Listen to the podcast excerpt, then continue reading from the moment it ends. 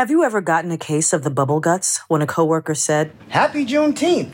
Hey, there's an Abraham Lincoln cake in the break room to celebrate when Lincoln freed the slaves. Or felt nauseous when you heard this. Hey, Mom, can you help me with my social studies project? It's about how Harriet Tubman had to give up her seat on the Underground Railroad. Do you ever get a headache in situations like this? And here's another classic tune from the man who invented rock and roll Elvis Presley.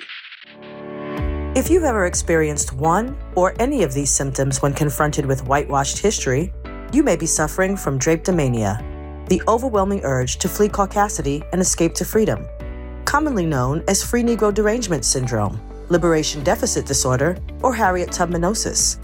Symptoms of drapetomania include the chronic urge to kneel during the national anthem, a mild to moderate reaction to the phrase liberty and justice for all, and regularly wishing a n- would.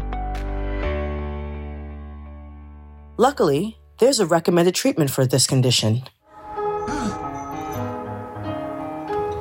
From Othertone and Sony Music Entertainment, introducing Drapetomaniax Unshackled History, a brand new podcast from board certified white peopleologist and Dean of Black Twitter's History Department, Michael Harriot. I'm Michael Harriot. You might know me from the phrase invited to the cookout or as the author of Black AF History. Now, every week I'm going to unwhitewash American history for you. In each episode of Drapetomaniax, I'll use music, research from black historians, and a slate of celebrity guests to give you a true version of the history you think you know, and we'll uncover a few untold stories you probably never heard of. And don't worry, we won't even ask you for a copay.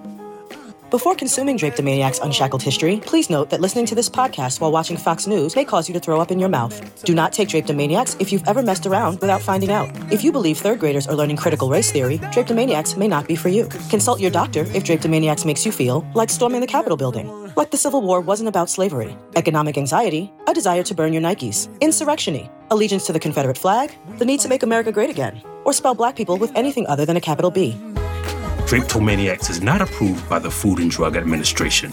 But if you or someone you know is suffering from drapetomania, free doses are available on Apple Podcasts, Spotify, Amazon Music, and from wherever you get your podcasts.